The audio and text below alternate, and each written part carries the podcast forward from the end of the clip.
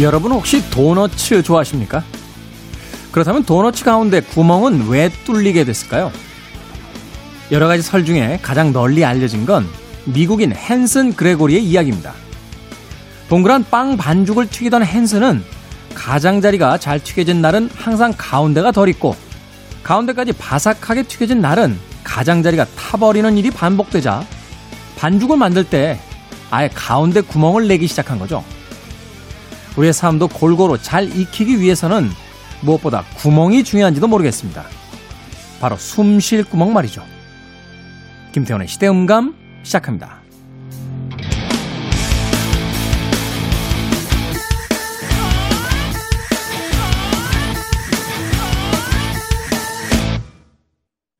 그래도 주말은 온다. 시대를 읽는 음악 감상의 시대음감 김태훈입니다. 우리는 즐겨 먹는 도넛 하나만을 볼 때도 어, 삶의 어떤 지혜 같은 것을 어, 배울 수 있지 않나 하는 생각을 해봅니다. 예전에 재미있는 이야기 들었던 것이요. 우리 조상님들은 그렇게 돈, 돈, 돈, 돈, 돈에 얽매이지 않았는데 왜 현대인들은 그렇게 돈, 돈, 돈이라고 하는 그 배금주의, 물질에 사로잡혔을까 하는 것에 대한 아주 창의적이며 예, 황당한 해석이 하나 있었습니다. 예전 우리 조상님들이 썼던 엽전은 가운데가 뚫려 있었다는 거죠. 그래서 눈앞에다 돈을 놨을 때도 그 구멍을 통해서 그 반대편에 있는 사람과 세상을 볼 수 있었는데 우리가 현재 쓰고 있는 돈들은 그 돈을 눈앞에 놓게 되면 그 반대쪽에 있는 사람이나 세상에 보이지 않는 그런 돈이 되어버렸다. 하는 이야기를 누군가가 술자리에서의 농담처럼 툭 던지는 것을 기억해냅니다.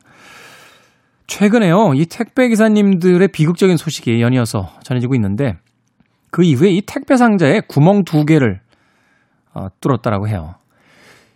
이걸 어디다 쓰는 걸까요? 바로 이 상자를 들어 올릴 때 굉장히 유용한, 굉장히 유용한 그 쓸모가 있다라고 합니다. 아마도 박스 들어보신 분들은 아실 거예요. 많은 박스를 들어 올릴 때 어떻게 됩니까? 어, 그 밑에다 손을 넣으려면 허리를 더 구부려야 되고 또 그 상자 밑에 빈틈을 만들기 위해서 어, 조금은 아둥바둥거리는 듯한 그런 몸짓을 해야 될 때가 있는데 박스에 뚫려 있는 그 두 개 구멍만으로도 그런 모든 수고가 그리고 하루의 총량으로 보게 되면 택배 기사님들의 체력적인 어떤 부담도 그만큼 줄 수 있다 하는 것이 됐다는 거죠. 조그마한 지혜와 아, 조그마한 생각이 세상을 더 변화시킬 수 있다 하는 생각도 듭니다. 여기서 조금 유 우리가 유효하게 생각해야 될 것은 구멍 두 개 뚫어졌다고 더 일 시키시면 안 됩니다. 일하는 시간은 더 줄여 주셔야 되는 게 맞는 것이 아닌가 하는 생각이 듭니다. 도너스의 구멍 그리고 우리 조상들이 썼던 엽전의 구멍 택배 박스의 구멍까지 우리의 삶에는 무엇인가가 서로 교류되고 상대쪽을 쳐다볼 수 있는 구멍이 필요한 게 아닌가 하는 생각 해봤습니다. 김태훈의 시대 음감, 시대 이슈들 새로운 시선과 음악으로 풀어봅니다. 토요일과 일요일 오후 2시 5분, 밤 10시 5분 하루에 두 번 방송되고요. 팟캐스트로는 언제 어디서든 함께 하실 수 있습니다. 사운드 가든의 음악으로 갑니다. 블랙홀 선.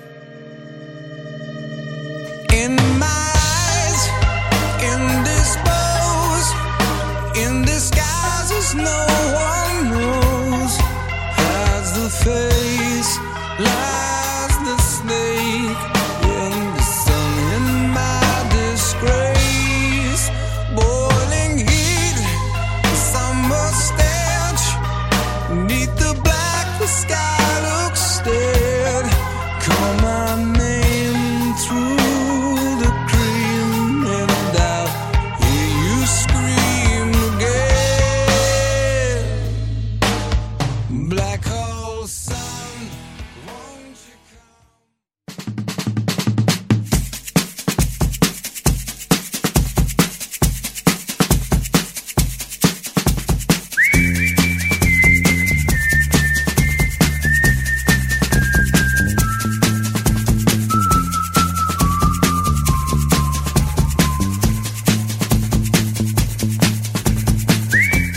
한 주간 사람들이 많이 본 뉴스 그리고 많이 봐야 하는 뉴스를 소개합니다.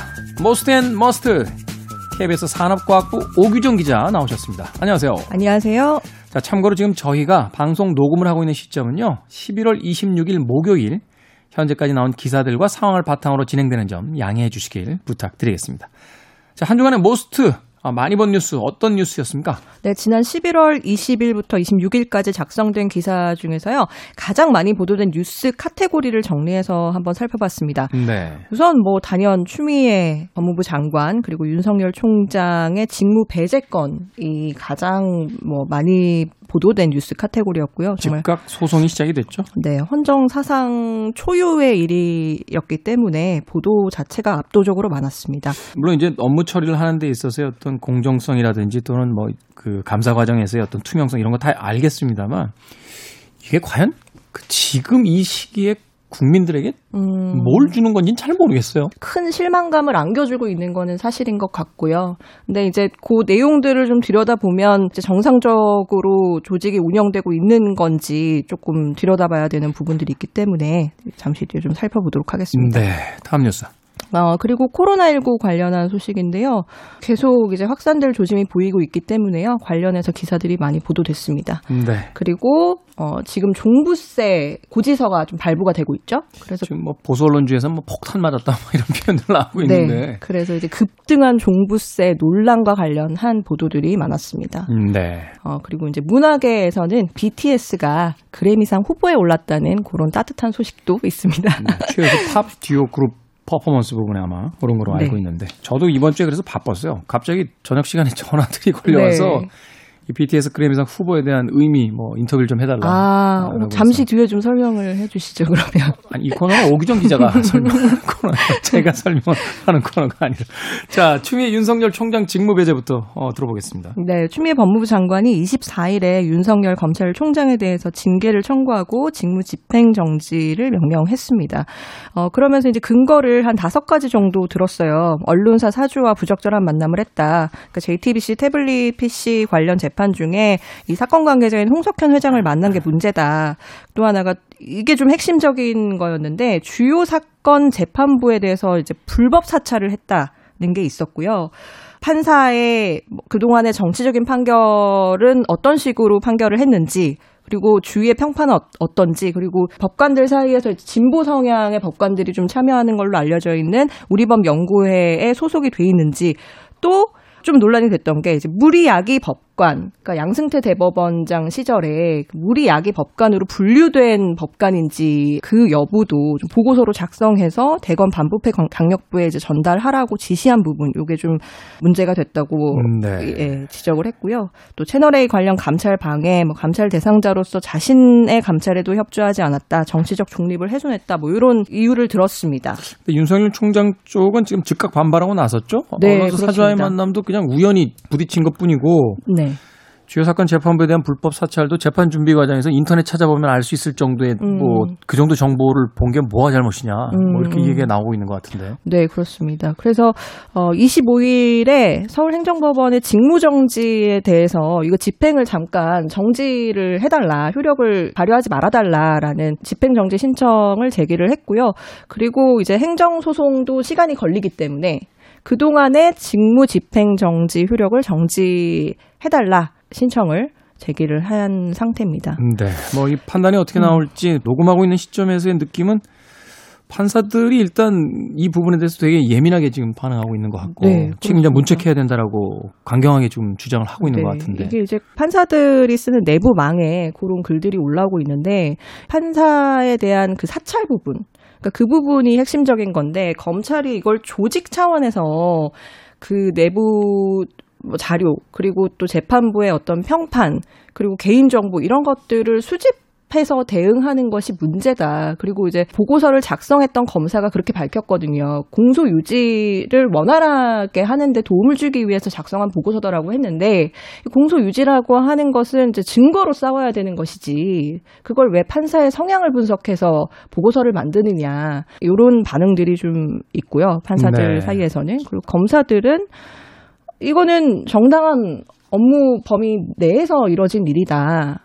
라고 하면서 이 윤석열 총장 업무 배제에 대해서 검사들의 성명서도 이어지고 있습니다.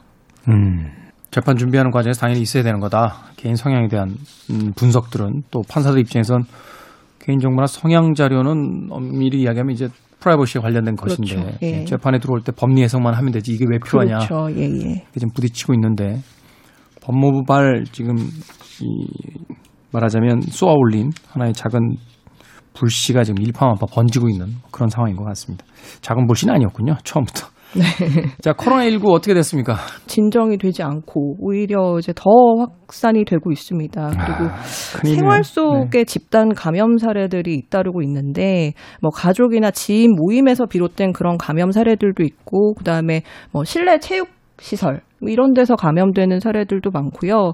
그리고 뭐 술집, 사우나 뭐 이런 다중 이용 시설에서의 집단 감염도 크게 늘고 있습니다. 근데 여기에다가 이제 지금 수능도 얼마 안 남은 상황에서 방역에 초비상이 걸린 상황입니다.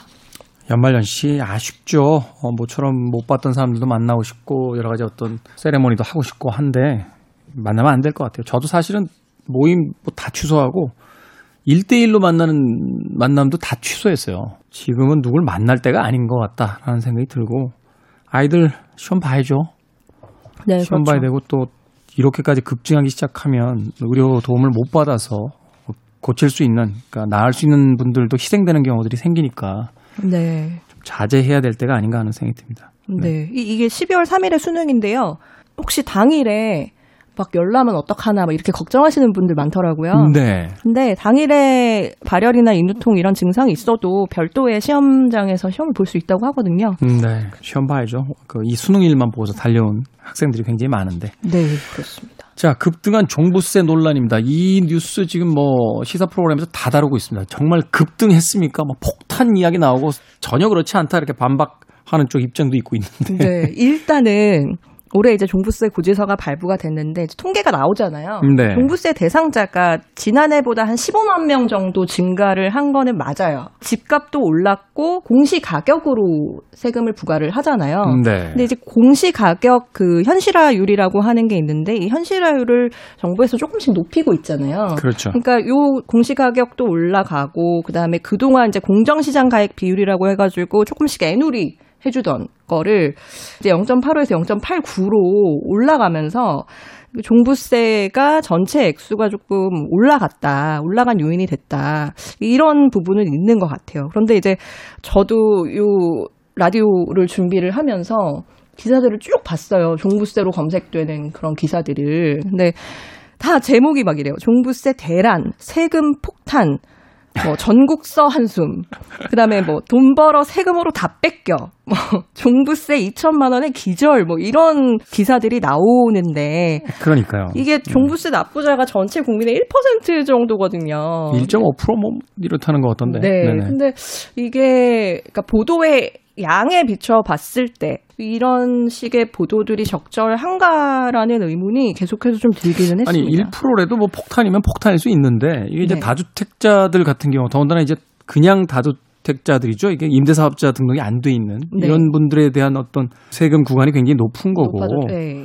그 뉴스 속에 이제 등장하고는 실례들을 예들을 봤을 때 정말로 음. 특정 지역에 아주 특수한 상황들에 있는 분들의 예들을 다 다뤄놨잖아요. 그렇죠. 그러니까 우리가 기사를 다룰 때는 항상 보편적이고 일반적인- 일반적인 것에 출발을 네. 해서 네네. 특수한 경우를 이제 그 다음에 이제 조금 덧붙이는 음. 형태로 가야 되는데 음, 음. 뭐 옥유정 기자 기자니까 이런 식의 그 기사 쓰는 방식 어디서 가르쳐 줍니까? 아니 아니죠. 근데 이게 어떻게 해서 이렇게 일관되게 늘 종부세 그 시즌만 되면 이런 기사들이 나오는 건지 좀 음. 의아한 생각이 들고 이제 아마도 이제 그런 분석을 하는 분들은 있죠. 왜냐면 언론사의 사주나 아니면 언론사의 이제 광고주들이 보면 뭐 네. 건설이나 아니면 부동산 업 쪽에 종사하는 사람들이 많기 때문에 이제 그거 영향을 받는 게 아니겠느냐 하는 분석을 하기도 합니다. 아무튼 이건 좀 지켜보겠습니다. 네, 오히려 이게 종부세에 이번에 이제 그 말하자면 종부세 효과로 어떻게 다주택자들이 매물을 더 내놓을 것이냐. 그래서 집값이 좀 하락하는데 그 기여를 할 것이냐. 이 부분이 더 관심사거든요. 근데 이 부분도 되게 재밌는 분석이 있더라고요. 종부세 올렸지만 다주택자들 입장에선 그래도 안 내놓을 거다. 아, 그 정도 감당할 거다. 왜냐하면 집값이 올라가는 게 더 더 크기 많으니까. 때문에. 네. 그러면 결국 이 종부세를 올리겠다라고 하는 이 정부의 시책 자체가 정책 자체가 음. 실효성은 없고 그냥 세금만 음. 더 걷어가는 거 아니냐 뭐 이렇게 네. 또 이야기하시는 분들도 그러면, 계신데 그러면 정말 차라리 다주택자가 매물을 더 내놓으려면 어떻게 해야 되는지 뭐 예를 들면 양도세를 뭐 일시적으로 좀 내려준다든지 하는 뭐 그런 식의 분석 기사가 있어야 되는데 이런 거는 좀 실망스러운 것, 것 같아요. 네, 그러니까 예. 기자 기사들에 있어서 그러니까 이분들이 집을 팔려면 이런 정책이 필요하다. 음. 이거는 네. 별로 못 본 것 같아요. 그 좀 비슷한 예는 아닙니다만 우리가 이제 옛날에 이런 거 있었어요. 불법 무기 저 자진 신고 기간 이런 거 하면 아, 무기를 갖고 네? 계시는 분들이 아, 저희 때는 그랬어요. 아, 그 네. 집에 있는 불법 무기들을 그냥 경찰서에다 신고를 하면 이 무기를 어떻게 얻게 됐는지 아. 뭐 이런 거에 대해서는 묻지 않고 네. 또 거기에 대한 어떤 벌금이라든지 이런 거 없이 어. 자진 신고하면 그냥 없던 거로 해주겠다. 이런 게 있어서 이렇게 수류탄이랑 이런 거 다 갖다 내고 그러는 거 수류탄까지는 모르겠는데 뭐 엽총이라든지 음. 옛날에 뭐 도검류라든지 뭐 이런 거 어, 네. 자진 신고하던 그런 기간이 있거든요. 네. 그러니까 이제 사실 다주택자들이 집을 팔고 이제 나가려면 좀 그런 건 좀 어떻게 좀 고민을 해봐야 되는 게 아닌가 음. 그렇죠? 그런 생각을 좀 해봤습니다. 자, BTS 그래미상 후보에 올랐습니다. 네, 한국 시간으로 25일 새벽에 Grammy Awards 후보 발표에서 그룹 방탄소년단의 Dynamite가 어, 그래미상 후보에 올랐습니다. 한국 대중음악 사상으로는 처음인데요. 아까 말씀하셨던 것처럼 Grammy Awards 중에서 Best Pop Duo Group Performance 부분입니다. 이게 네. 2012년에 신설된 상인데 듀오 또는 그룹, 컬래버레이션 형태로 팝 보컬이나 연주 퍼포먼스에서 뛰어난 예술적 성취를 거둔 음악인에게 수여한다고 합니다. 이게 네. 본상은 아닌데 4대 본상이라고 해서 이제 이제 주요 상이라고 하면 Album of the Year, Song of the Year, Record of the Year 그리고 Best New Artist 이렇게 예, 네개 부분을 얘기하죠. 네. 얘기하는데 그 아마 Best New Artist 부분을 빼고는 다 신청을 했던 모양이에요. BTS 쪽에서. 음. 그런데 받아들여지지가 않았고, 네. 어, 그 중에서 이제 Best Pop Duo Group Performance 부분만 지금 후보로 올라가 있습니다. 네. 근데 그래미가요, 좀 보수적이에요. 어, 아카데미 시상식도 사실은 이제 기생충에게 문을 열 때까지 굉장히 음. 그 보수적인 awards로도 알려져 있었고 그래미상도 그러니까 음. step by step으로 가야죠 한 발 한 발. 미국 음악상들은 대부분 뭐 대중 투표 방식이나 뭐 차트 순위 뭐 이런 거를 반영하는데 이게 유일하게 그걸 반영을 안 해서 후보에 오르는 것만으로도 높게 평가되는 거다 뭐 이런 분석들이 있더라고요. 예술적 가치도 이제 누구의 예술적 가치? 어찌됐건 그 이 그래미상 후보에 오른 건 대단한 거라는 생각이 드는 게 미국 과 영국을 중심으로 하니까 소위 영미 문화권의 주류로서 인정받았다. 하는 부분이거든요. 그러니까 네. 변방의 음악이 아니라 음. 주류가 소비하는 그리고 이제 장르로서 뭐 케이팝 이렇게 나누는 게 아니라 그냥 팝이라고 하는 카테고리 안에 들어간 주류의 음악으로서 인정받았다. 음. 이렇게 이야기할 수 있을 것 같아요. 이 그래미의 후보가 된다는 건 이제 케이팝이라고 할 때 K라는 이니셜도 떼어내고 그냥 음, 팝음악입니다라고 어. 이야기할 수 있는 그런 어떤 위치에 간게 아닌가 음. 하는 생각이 듭니다. 네, 좋은 브리핑 감사합니다.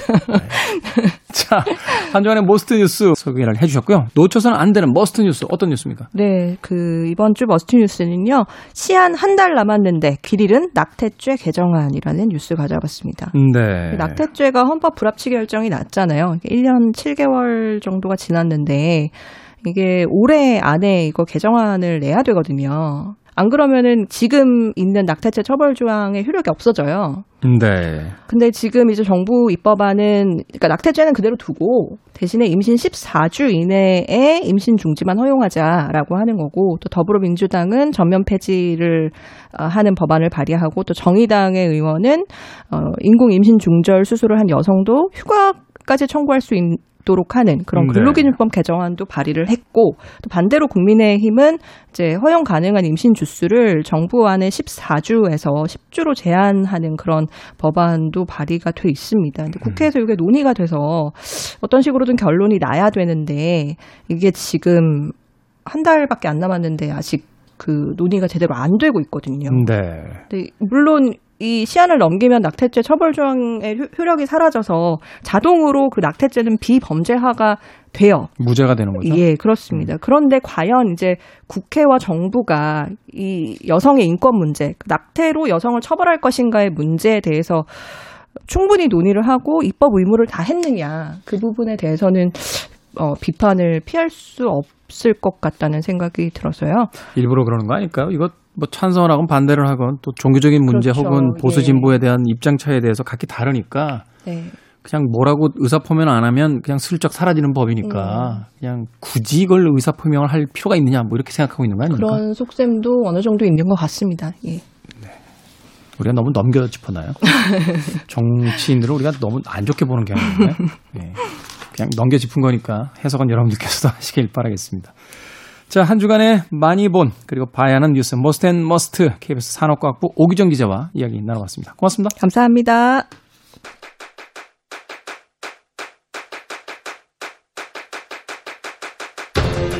그래도 주말은 온다. 김태원의 시대 음감.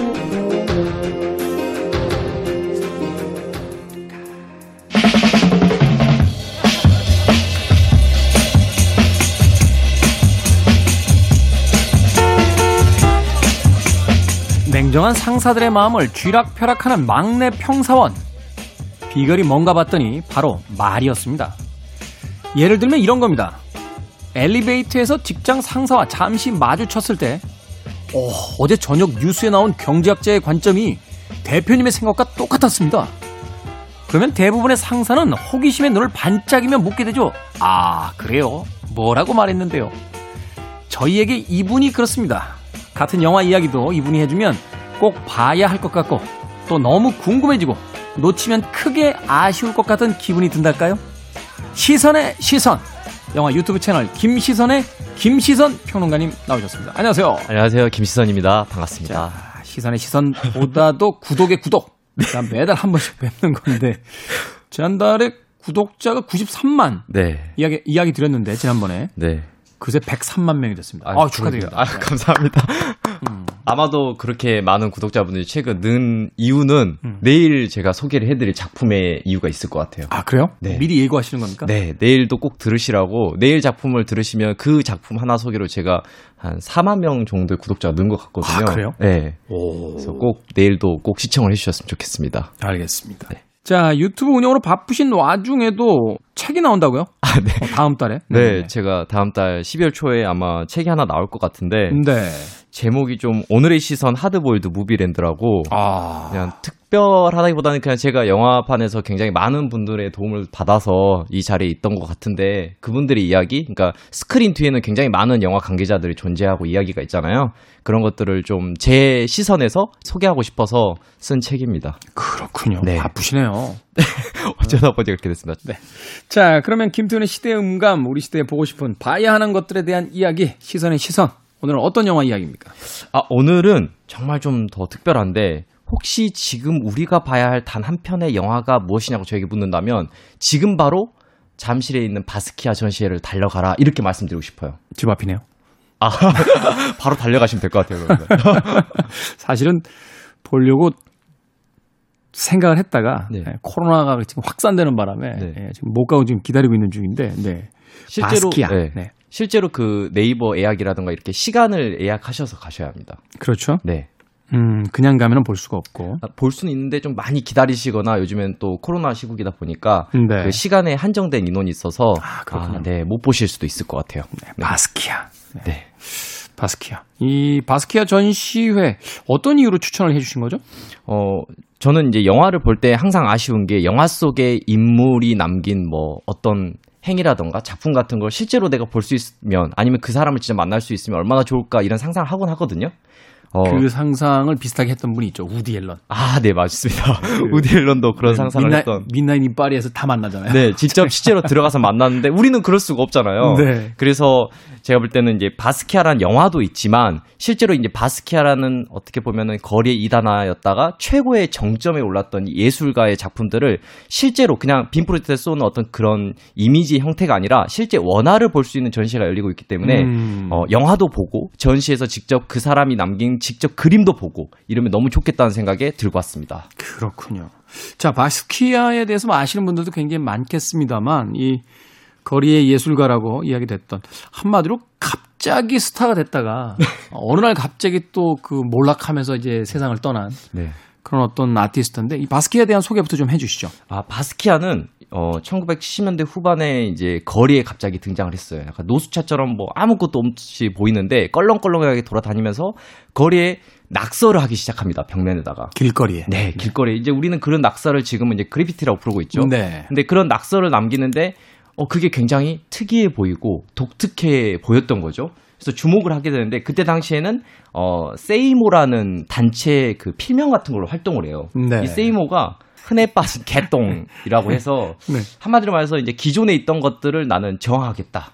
새로운 걸 해보겠다. 이런 음. 어떤 모티브를 가지고 온 거죠. 이제 이를테면 영화에서는 이제 프랑스의 뉴벨바그를 말을 말을 하잖아요. 네. 뉴웨이브 시절이라고 하는데 어떻게 보면 새로운 물결을 일으킨 어, 거리의 노숙자였다고 볼 수 있고 이후로 뭐 앤디 워홀이라든가 이런 사람들 만나게 되면서 굉장히 이제 무서운 작품들을 내놓기 시작합니다. 그러니까 음. 뭔가 어린 아이가 그린 그림 같은데 그 그림들이 어 100억, 1000억, 2000억의 이제 값어치를 매기게 된 거죠. 도대체 그림 한 장에 천억이라는 건 무슨 놈일까?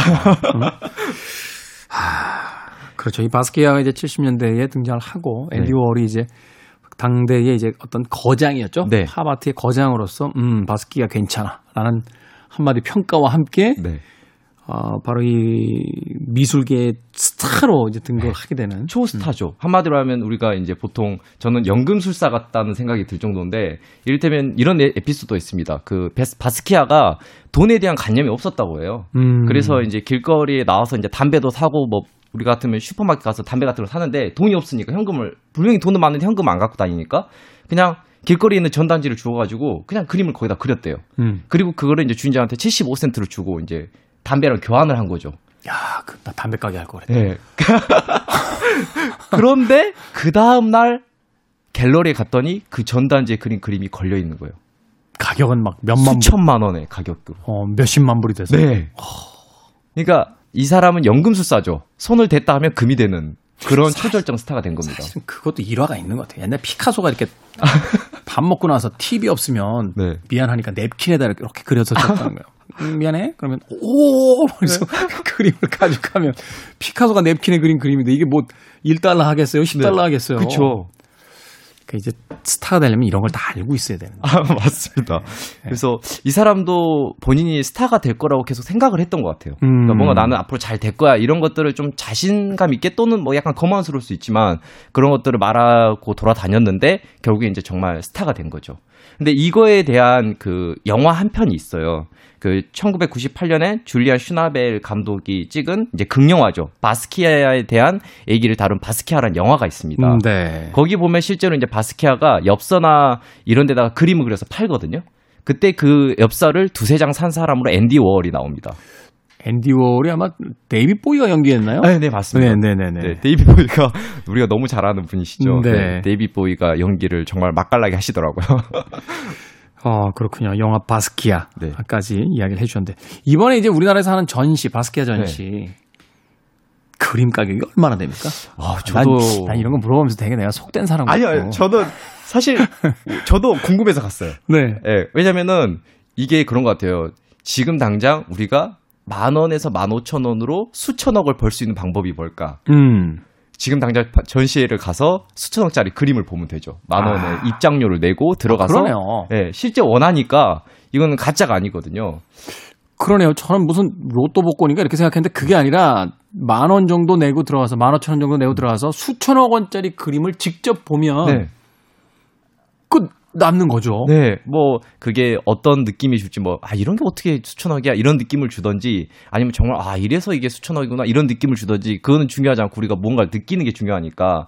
근데 이 전시에는 약 150점 정도의 그림이 들어와 있는데요. 네. 바스키아 작품 중에 비싼 걸로 1위부터 10위 중에 두 개의 작품이 있습니다. 1위 그 중에 10위 중에 두 개. 그 중에 가장 비싼 제품 하나가 있는데 바로 어 The Field Next to the The Other Road라는 작품이 있어요. 네. 네, 그래서 뭐, 뭐 도로 옆 평야 뭐 이렇게 해석할 수가 있을 것 같은데 이 작품은 어, 뼈다귀 그리에 사, 뼈다귀 그림에 사람이 있고 소를 끌고 가는 그 사람이죠. 그리고 아, 그 그림 본 것 같아요. 네, 그 어디 어디 어디서 네, 보셨을 네, 거예요. 네. 그리고 젖소 모양 모양의 이게 소가 그려져 있는데 그게 끝이지만 이 작품이 무려 2천억입니다.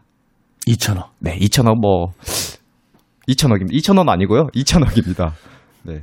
우리는 그 몰랐다면 이런 그림은 길에다 이렇게 재활용 수거하면 넣어놓으면 안 가져갈 것 같은 그림이거든요. 네. 근데 2천억. 네, 2천억.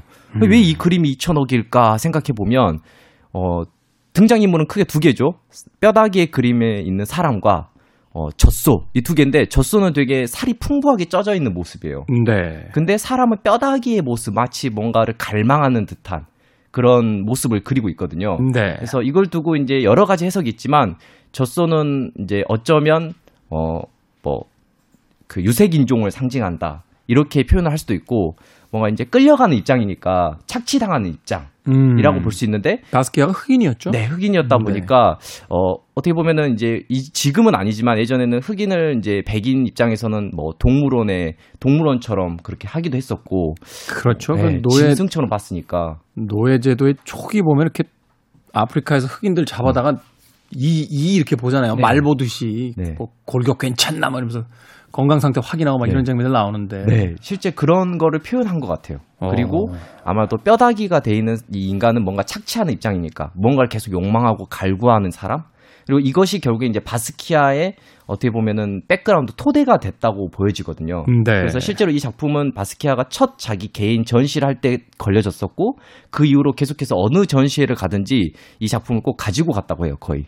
음, 자신의 어떤 시그니처다. 네, 그러니까 시그니처가 된 작품이죠. 자신의 대표작이다. 네. 라고 이야기를 해서 어느 전시를 가든지 이 그림을 꼭 가지고 가서 이제 네. 전시를 했다. 네. 아, 이게 2천억 된다.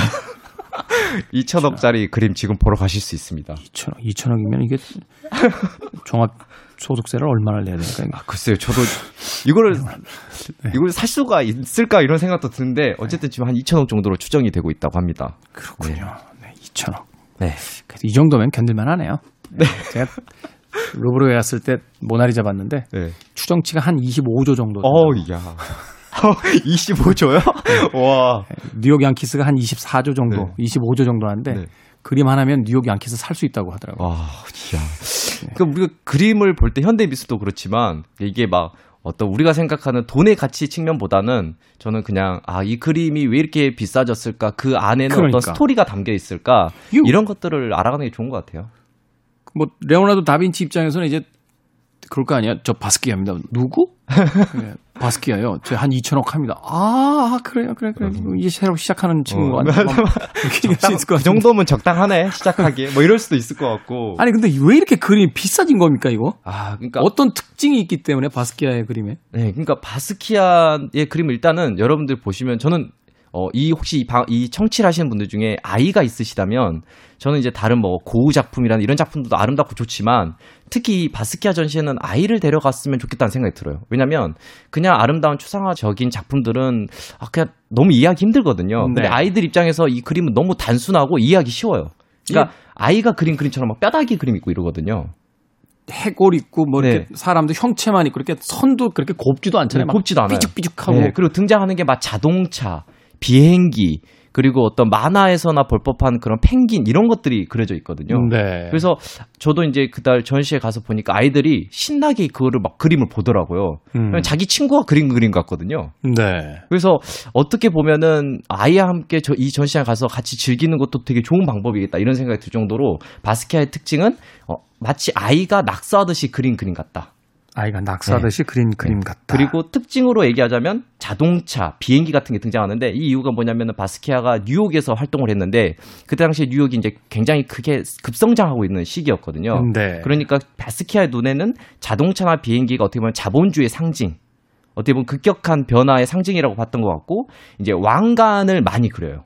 이거 왕관이 자기 그 사인이잖아요. 네, 거의 사인입니다. 네네네. 네. 그래서 혹시 뭐 홍대나 뭐 이태원 거리에서 나 패션 좀 해. 나좀뭐 좀 알아. 이런 분들이 이제 문신으로 이 왕관이 그려져 있는 것들을 볼 수 있을 텐데 그게 대부분 이제 바스키아의 영향을 받았다고 보시면 될 것 같습니다. 아 이게 바스키아의 그거였군요. 네. 근데 실제로 전시장 가면은 그 왕관이 너무 뭔가 이뻐 보여서 음. 그러니까 첫인상이 이 바스키아 작품들은 대부분 아름답다기보다는 아, 갖고 싶다. 갖고 싶다. 네. 그러니까 내 티셔츠에 그려놓고 싶다. 그러니까 그림의 풍이 네. 사실은 그런 풍이에요. 그러니까 완전히 추상이라고 볼 수도 없고 네. 완전히 구상이라고도 볼 수 없는 네. 그 중간 어딘가에서 굉장히 단순화되어 있는 어떤 선, 하지만 거친 선을 가지고 자신이 이야기하고자 하는 메시지를 아주 직접적으로 전달하는 네. 그런 어떤 그 화풍을 이제 가지고 있는 거잖아요. 화풍을 가지고 있어요. 그리고 보시면은 그림 보시면 굉장히 이렇게 막, 막 어떤 그림들은 막 지워졌다가 덧칠해졌다가 이런 게 굉장히 많은데 그게 왜냐면 네. 바스키아 특징 중 하나가 자신의 그림을 일부러 지웁니다. 일부러 지운다. 네. 그래서 이를테면은 어, 앞에 소개했던 줄리안 슈나벨의 그 극영화였던 바스키아 영화 보시면 앤디 워라고 작업을 둘이 많이 하거든요. 네. 근데 앤디 워는 약간 어떻게 보면 규칙적인 그림을 그리시는 분이잖아요. 그렇죠. 규칙적으로 그림을 그려 놓으면 바스키아가 갑자기 보고 있다가 음 괜찮은데 하지만 별로야 하면서 그냥 페인트로 그 그림을 막 지웠다고 그래요. 그러니까 바스키아는 일부러 어떤 형체의 그림을 지웁니다. 근데 그에 대해서 왜 그렇게 왜 그렇게 그림을 지우냐 일부분을 하고 물어보니까 내가 이런 어떤 그림의 일부분을 지우는 이유는 더 자세히 보기 위해서 그러는 거다 이런 말을 해요. 더 자세히 보기 위해서다. 네, 더 자세히 보기 위해서 지우는 겁니다. 희한하죠? 그게, 그게 무슨 뜻일까요? 그러니까 이제 글자 같은 걸로 예를 들자면 글자의 일부분이 어떤 다른 색깔로 칠해져 칠해져 버리면 우리도 모르게 집중하게 되잖아요. 어, 저 도대체 뭐지 희미하게 그려져 있는데 철자가 한 두 개 사라지면 네, 이게 뭐라고 쓴 거지? 하면서 네. 이렇게 쳐다보게 되듯이 쳐다보게 되는 거죠.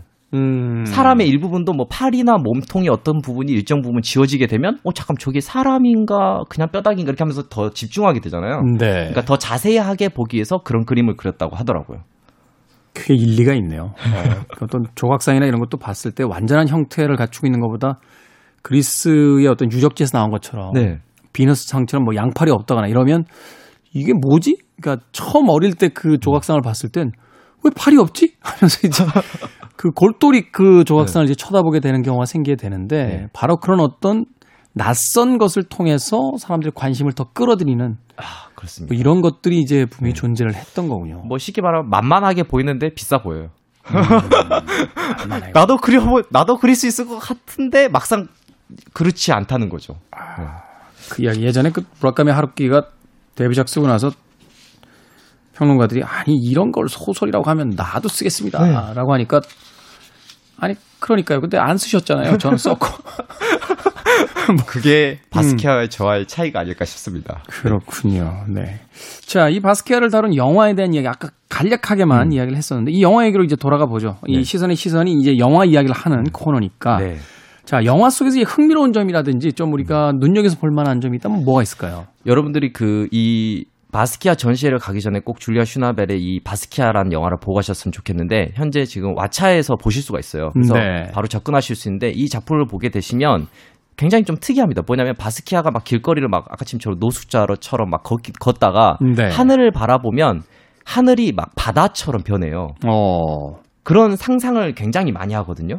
근데 왜 그런 장면이 있을까라고 제가 이제 항상 고민이 생각이 드는 거예요. 왜 저런 장면이 왜 나오지? 근데 한 번도 그 장면을 해결하지 못했다가 최근에 그걸 알게 됐습니다. 음. 왜 그런 장면이 나오냐면 어 바스키아는 굉장히 어떤 압박감에 굉장히 시달렸다고 해요. 왜냐하면 이 사람이 자기가 그려서 돈을 벌고 흥청망청 돈을 쓰기 때문에 계속해서 작업을 해야 됐거든요. 네. 그렇기 때문에 굉장히 이른 나이에 도- 죽었음에도 불구하고 굉장히 많은 작품을 남길 수밖에 없었고 그런 압박감에 시달리던 이 바스키아가 어, 굉장히 처음으로 뭔가 편안함을 느꼈던 때가 하와이에 놀러 갔을 때라고 해요. 하와이에 놀러 왔어요. 네, 근데 그 이유 중에 하나가 바스키아라고 하면 노숙자라고 하니까 우리 생각에는 어 되게 못 사던 아이가 굉장히 그림을 잘 그려서 떴구나 이렇게 생각할 수 있는데 사실은 바스키아 아버지가 굉장히 잘 사는 흑인 중에 한 분이셨다고 해요. 네. 굉장히 회계사로서 어, 돈을 꽤 버셨던 분이셨고 그렇기 때문에 굉장히 유복한 가정에서 어느 정도 잘하는 인물이에요.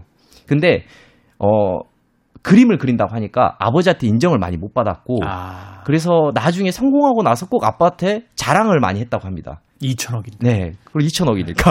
아빠, 그래서 아빠 연봉 얼마예요? 2천억 벌리면 몇- 얼마 걸리세요? 막.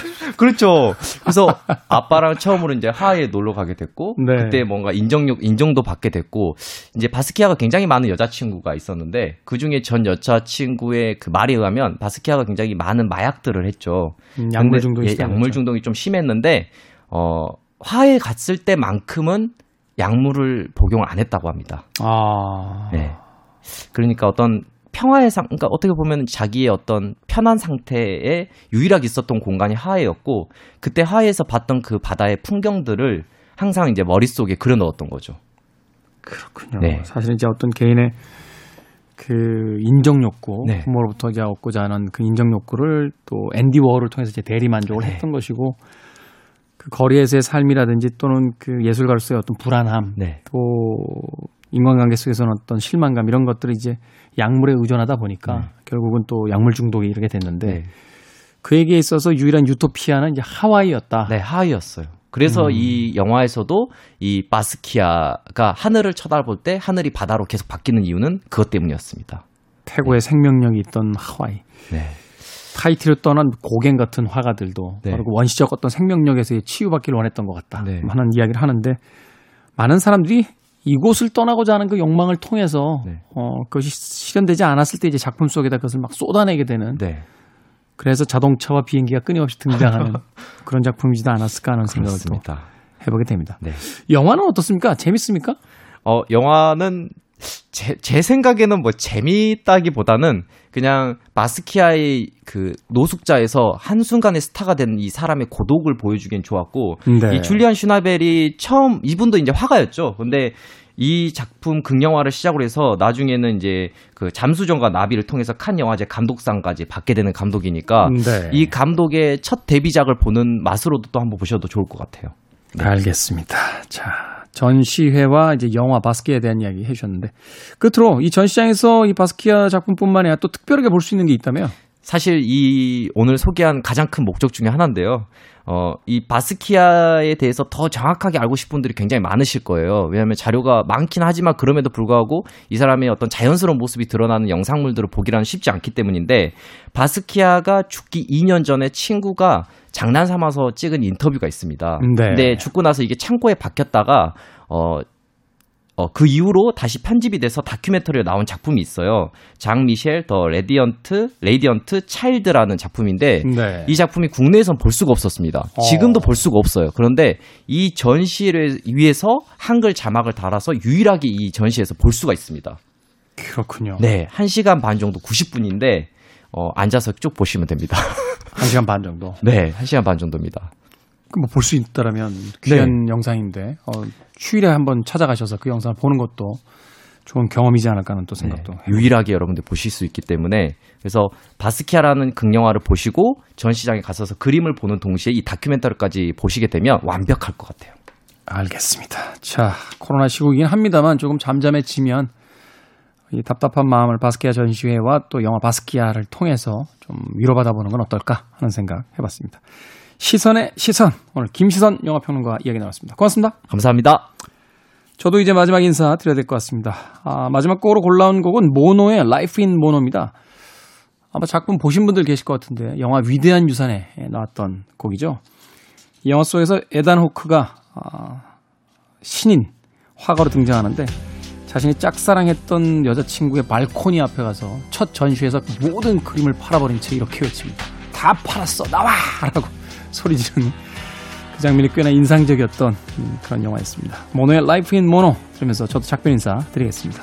지금까지 시대음감의 김태훈이었습니다. 고맙습니다.